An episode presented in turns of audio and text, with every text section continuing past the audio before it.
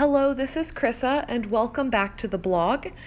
Today's post is titled Managing Your Attention Part 1 Practical Ways to Manage Your Attention and Increase Your Quality of Thought in a World Full of Distractions. The average person has over 50,000 conscious thoughts every single day.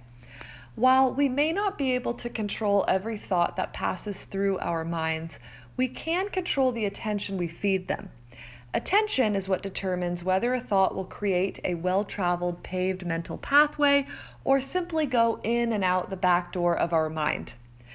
As the underestimated key player in our life experience, attention is powerful enough to turn the mundane into the magical, bring chaos into patterns, and it's inextricably connected to love. Unfortunately, attention management takes a back seat in our culture to the management of the more popular resources time, money, and energy. While those resources are undeniably important, they fall flat without quality attention. We don't simply want more time, see, we want more meaningful time with richer experiences, deeper connections, and more vivid memories, each of which requires attention applied to time. Attention steers reality, so how we manage it is vital. How does one go about attention budgeting? This is not a post about using a Pomodoro productivity hack or willing yourself to sit up a little straighter during a lecture. This is a post meant for anyone interested in having a better quality of life by having a better quality of thought. It's meant for anyone who wants to take ownership of one of their most precious resources. Attention budgeting basics. Expense tracking. In the words of Peter Drucker, what gets measured gets managed. Meaning, if you want to improve your attention spending patterns, you first have to know where you are paying dues. While there's no Wells Fargo or Mint app to keep tabs on your attention, there are a couple of ways to at least increase your awareness.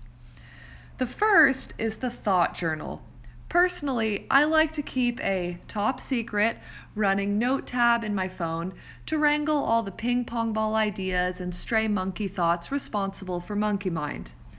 But whether you opt for the traditional brain dump or the daily thought catcher is of lesser importance compared to your transparency and consistency of the activity. If you write your thoughts often enough and unfiltered enough, eventually you will see recurring patterns and themes. A lesser known way of tracking attention is by taking a look at your screen time report. Let's face it, your attention and your body are not always in the same place at the same time. For example, even if your calendar says you attended a meeting on Monday afternoon, your screen report might reveal that your thoughts attended the Warriors game highlights. The mobile screen time breakdown will tell you the truth even when your calendar lies. Note, Daydreaming in small doses is normal. I happen to be a regular, but physical presence without attention makes for hollow company. Thus, if your body and your attention are constantly in two different locations, it could be a sign that you stopped showing up to your own life, and this, in itself, needs attention. The third tip on expense tracking is to beware of hidden fees and subscriptions. Your attention is a finite currency in a world of distraction wrought with hidden fees. There is no such thing as toll free multitasking. If you decided to drive back and forth between San Francisco and Oakland 10 times in a day, the bridge toll fees would amount to $100, costly enough to deter any sensible person from making the said trek. Regard your attention in the same way. Every time you switch tasks or get distracted, you cross a bridge, and there is always a toll on your attention at the bridge. A subscription, on the other hand, is anything or anyone that charges your attention on a recurring basis. Many of us have grown accustomed to tolerating toxic automatic subscriptions that drain our attention accounts every day.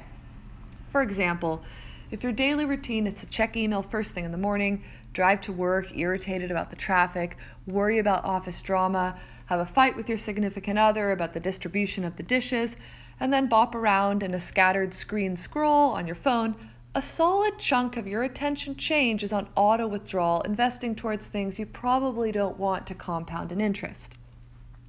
Blowing your attention allowance on petty things prevents you from being able to pay attention to the meaningful things. That said, not all automatic subscriptions are bad. For example, attention habits such as an insightful podcast on your commute, a morning gratitude journal, a goodnight kiss, a weekly book discussion can be quite life giving. The key is to be aware of which subscriptions match your values and let go of the rest. Thank you for listening to today's blog and stay tuned. Next up, we are going to talk about attention budgeting and how to tell your attention where to go.